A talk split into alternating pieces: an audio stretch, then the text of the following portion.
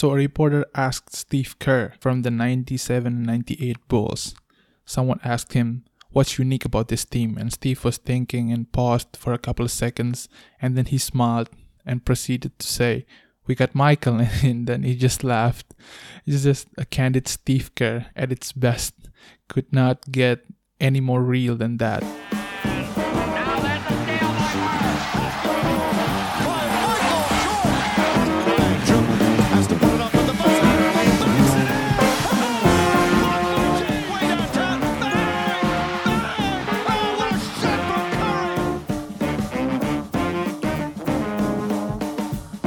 To the Hop episode 1. This is your host speaking. How are you guys doing? I hope everyone's doing great. I hope everyone is healthy and safe out there. Before we start, if this is your first time listening to the podcast, my name is Reno Moshafi and I am the host of Hoops Orchestra podcast, aka The Hop. You guys can get in touch with me on Instagram and Twitter at Hoops Orchestra, where you guys can get the latest updates about my take on all things basketball. In this episode, I will be giving my opinions, reactions, and thoughts about episode 1 and 2 of the Last Dance docu-series. Without further ado, from episode 1, the main story point is Jerry Krause, the GM of the Bulls, he wants a rebuild. Jerry Reinsdorf is the owner, and he also said, other than Michael, the rest of the guys were probably at the end of their high productive years. I say, whoa, whoa, hold up.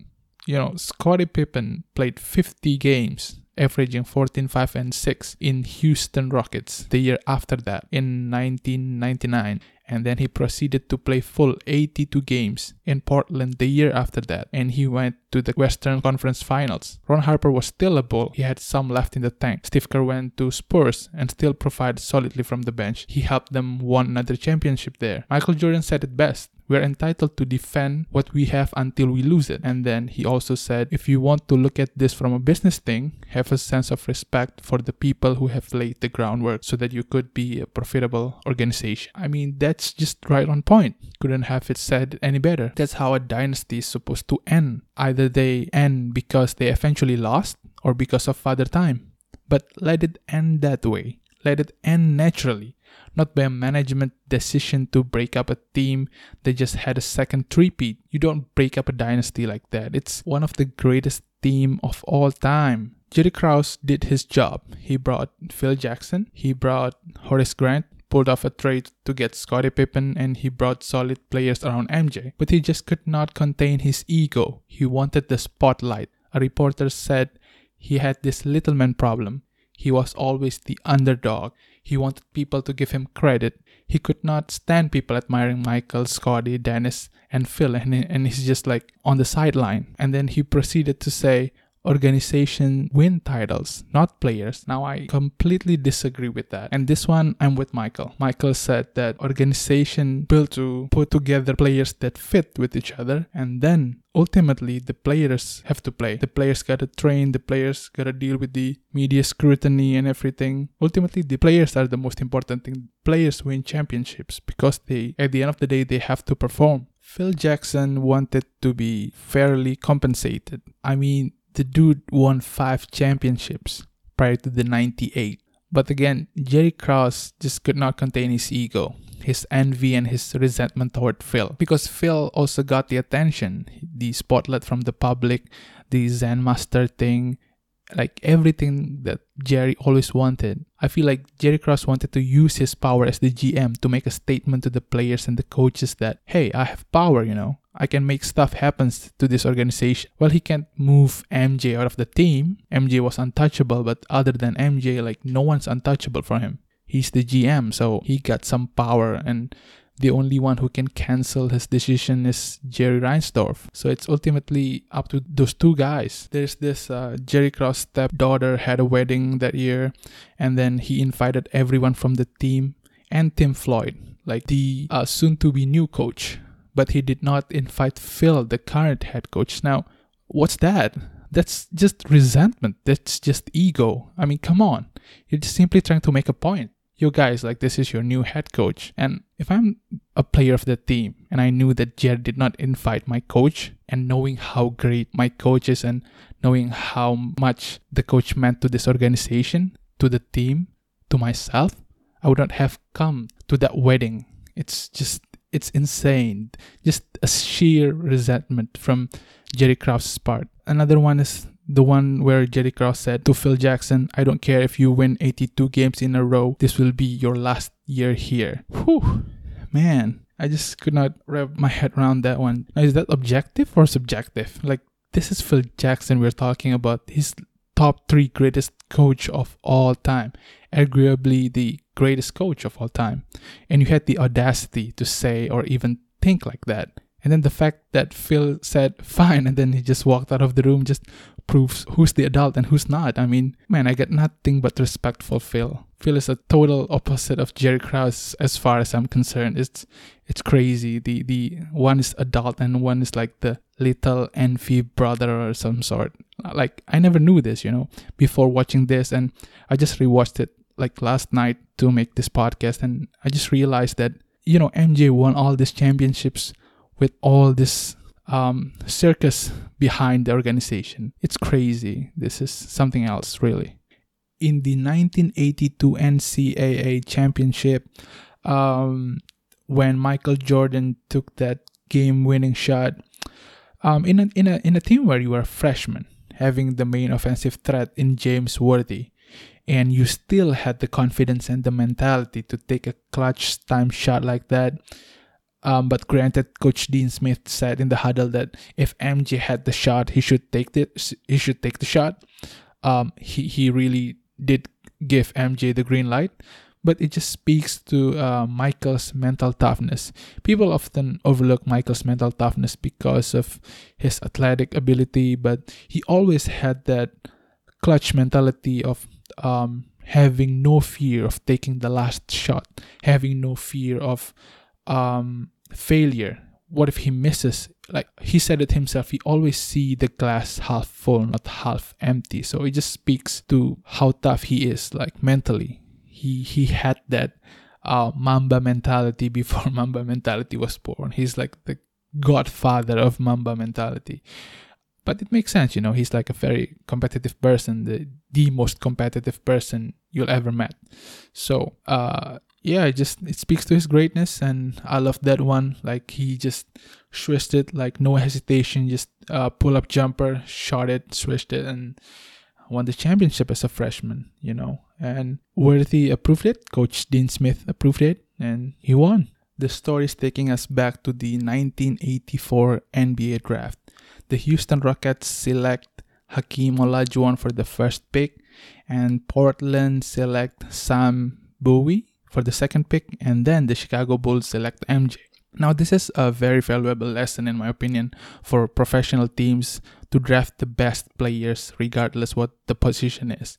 Just draft the best player first and then figure out later.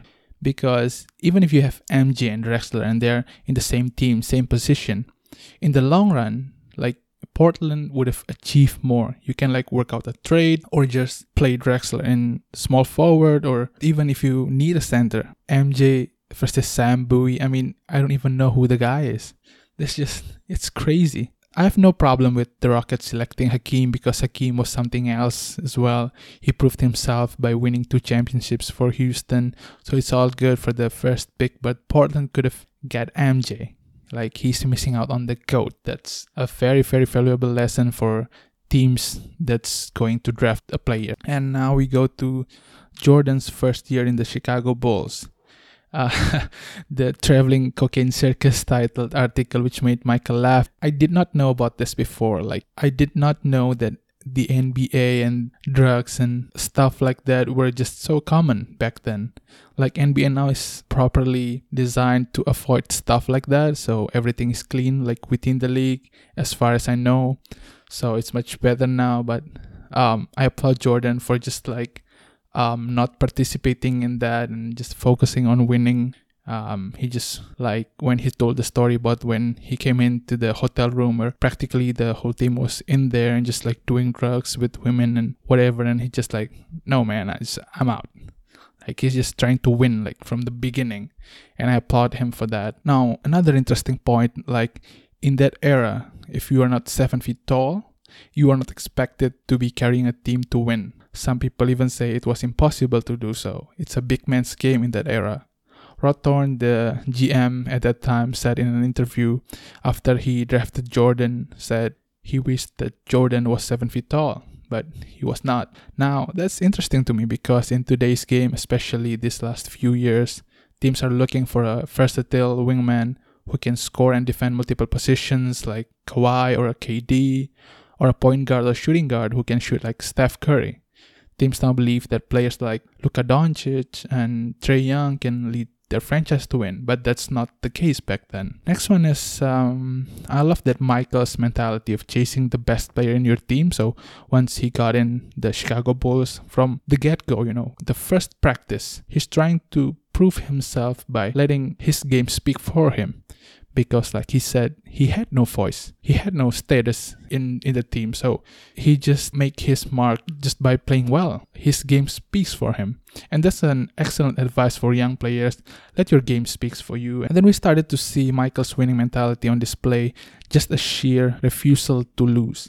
His third game when they finally defeat sidney moncrief and milwaukee like michael said um, bulls and the bucks were like a nemesis now, most people do not know who Sidney Moncrief is. I certainly did not because I just found out about him just like a few months ago. That dude was the league's best lockdown defender.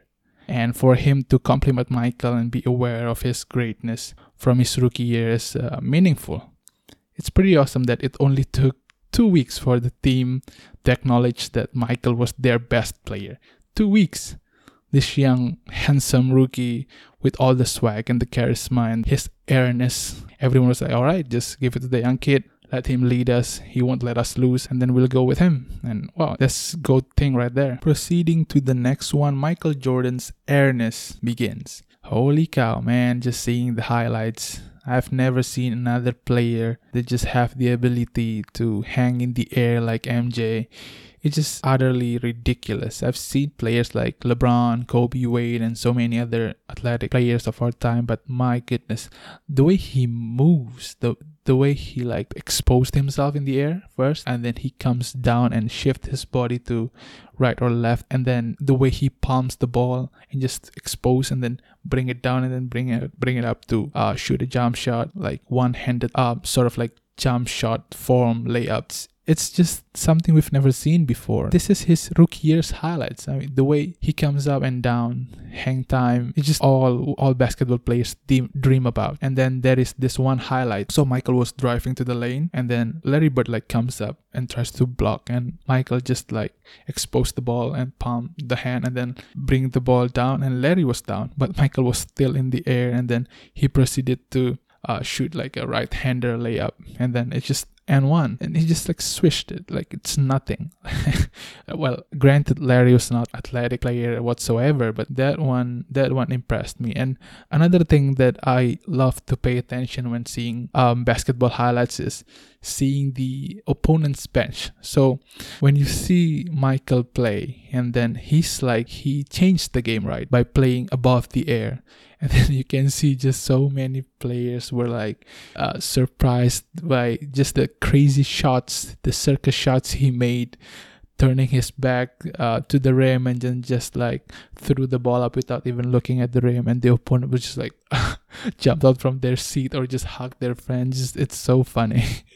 Uh, that's what i love. Like just because it's your opponent just like um unconsciously they're acknowledging you as the opponent like you did something extraordinary the something they've never seen before. Because in today's game like uh, opponents like try to not react if you even do something crazy unless you really really do something crazy. But uh, most of the time they're trying to like set a straight face. So like they're not impressed at all by what you did even though it's great.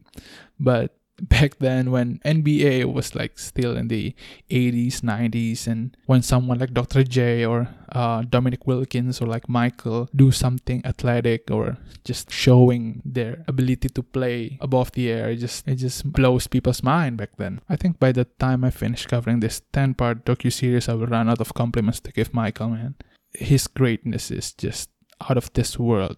So in 1984, when he came in like Chicago was a joke. And he just came in single handedly, gave a new soul for Chicago's sport fans. He gave thousands and thousands of people their reasons to come to the stadium and watch the Bulls play. Mostly watching him though. Um, poetry in motion is the right phrase to describe him as one of his fans said. He had that charisma from the beginning. He had the personality. He also had that swag from the beginning, but ultimately his game is what made him who he is. Everything comes down to his game. So when the game is at stake or when something is in doubt or we needed this game to make the playoff or we needed this game to win the finals game 6 or whatever he always answered and he answered by playing the best game he could play most of the time he always delivers that's why in my opinion he's the goat Okay, now we are moving on to episode 2. Um, we're going to begin with Scottie Pippen. Now, let me say this. I'm going to give Scottie Pippen the credit he deserves. I genuinely believe that this guy is very, very, very, very underrated. I love players like Klay Thompson because he does his job. Um, he does it really well. He doesn't say much, he defends, he hustle, he surely can score. Not much of a hey, look at me personality, you know. He does does not have that ego. The kind of teammate that you definitely want. I think all 30 teams in the NBA would say yes to Klay Thompson. And now Scotty was that type of player. Yes, sure he spoke a lot more than Klay. And yes, Scotty could not score or shoot the basketball as well as Klay. But ultimately, both guys are excellent defenders who do their job with no noise, execute, and go home. Also, people love to talk about, oh, nobody wants to play with LeBron. Nobody wants to be his number two. Partly because if the team wins, then all the credit goes to LeBron. And if the team loses, the Robin of LeBron's Batman would get the blame. Now that's LeBron, the all loving and kind, let's be friends type of player, let alone Michael freaking Jordan, man. Now, for Scottie Pippen to stay with the Bulls and Jordan for all those years are just an outstanding achievement by itself. It's not easy. It's not easy being Michael Jordan's Robin. Only Scottie Pippen and Phil Jackson stayed on course with Jordan for all six championships. Not Dennis Rodman, not Toni Kukoc, John Paxson, not Ron Harper. Like being the second guy to MJ, the most competitive guy, person, human that you could ever find. Phil Jackson said maybe that year, the 97 98, Scottie was the second best player in the league, not in the team, in the league. A wingman who can guard multiple positions, he can shoot threes, he can handle the ball and make plays. He's also very, very athletic. Now, but Scottie Pippen missing the start of the year due to injury recovery that he orchestrated on purpose. I'm with Phil Jackson on this one, and I disagree with Mike. MJ said Scotty was selfish for that action. Technically, I agree. Scotty did put himself above the team with that action. But I, what I agree with Phil was Scotty needed to do that to prove a point to management. It's like um, if you're going to give a player a break, that was Scotty Pippen's break. So Phil understood that uh, Scottie needed to do that for himself and his mental state at that point. Phil also knew that he had to prepare the guys to find a way to win without Scotty. Michael said Scotty was selfish, but Mike, you were paid handsomely. And your boy Pippen was the 122nd highest paid player, the sixth highest paid player in the team. Yet everyone knew like Scotty was the second best in the team and he's arguably second best player in the league. But he was not paid handsomely. It was complicated because Scotty did agree to sign the contract. But dang, you know, players nowadays are paid crazy money, while a player like Scottie Pippen got underpaid like that. Meanwhile, he was uh, such a crucial part of winning that six championships. He just absurd. He was the 122nd highest player in the league. This guy was um, he was on the dream team, and then he's fifth top 50 greatest players of all time. It's just uh, like what's wrong with a guy like that want to be paid, right? And the way you prove a point is different. Each person's personality is different. And MJ could have just like said it outright, but Scotty could not because maybe he did not have that voice like what MJ had. So he had to prove his point in another way, in his own way. Next thing that I want to point out is it's pretty fascinating knowing the origin of MJ's uh, competitiveness. Um, we saw how he got it from his uh, family, within the family, how he wanted to get his father's attention, so he competed like crazy with his brothers. Now, if you can compete and excel versus someone you love, I think when you compete with someone else you don't know, it would not be much of a problem. His father also said, if you want to bring out the best in Michael, just tell him he can't do something or he can do he can do something as good as someone else. Michael always needed that edge. That's why even when there is no edge, there's no motivation to dominate. He made up stuff, you know, just just inside his mind, just so he could get going and dominate people. That's just how he created that edge within him, even um, when he does not have an external edge that forced him to bring out his A game. I really applaud Michael for not just giving up during the second season when he broke his foot.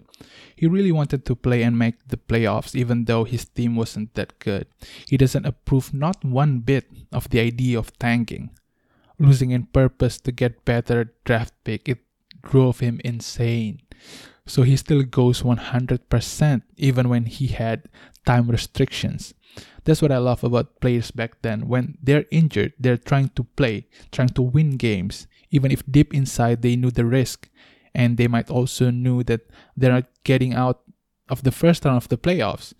Like michael uh, maybe he knew that they're most likely going to lose versus prime boston celtics the big three larry McHale and Parish. Players now are doing the opposite. They're trying to rest and not play when they're healthy often they just put out something like a sore ankle, sore back, or something stiff or some bull crap like that. And in 1986, Michael willed his team with a losing record to the 8th seed of the Eastern Conference which led them to face the Boston Celtics with their four Hall of Famers, uh, Ed with uh, Bill Walton. And then in the first game, Michael scored 49. And if you're a basketball fan, you watch like a lot of basketball games. Most likely, after you see someone score over 45 points, especially in a playoff game, the next game you, you'll expect that player to score less. But in game 2, Michael exploded for 63 points. He was just on another level in that game. Offensively, it's it's an all-time great playoff performance. Larry said that uh, he was God disguised as Michael Jordan, that's a pretty um, high compliment that Larry gave him. Michael just did not care, man, in that game. He did not bother creating space like uh, the way James Harden going for a step back.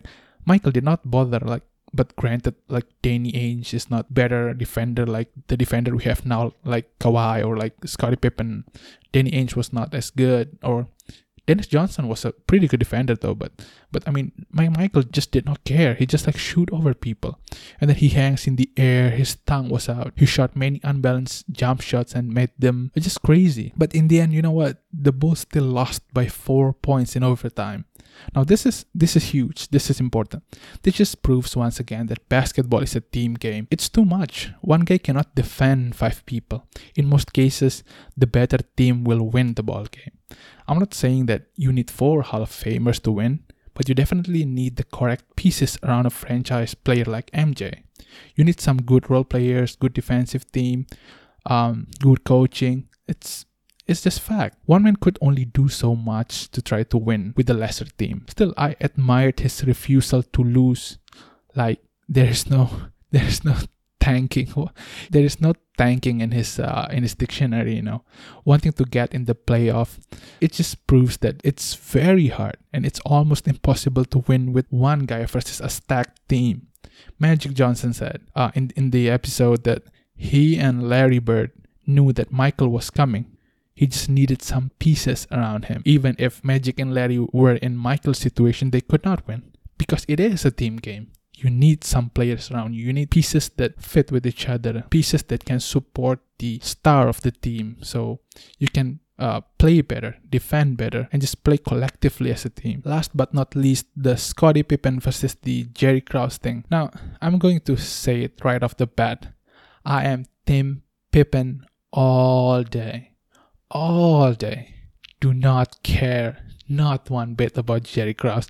Do not like him. He did not pay Scottie. He did not have any respect whatsoever for Scottie. Everything, despite everything Scottie has done for the franchise, being a crucial part of the winning six championships.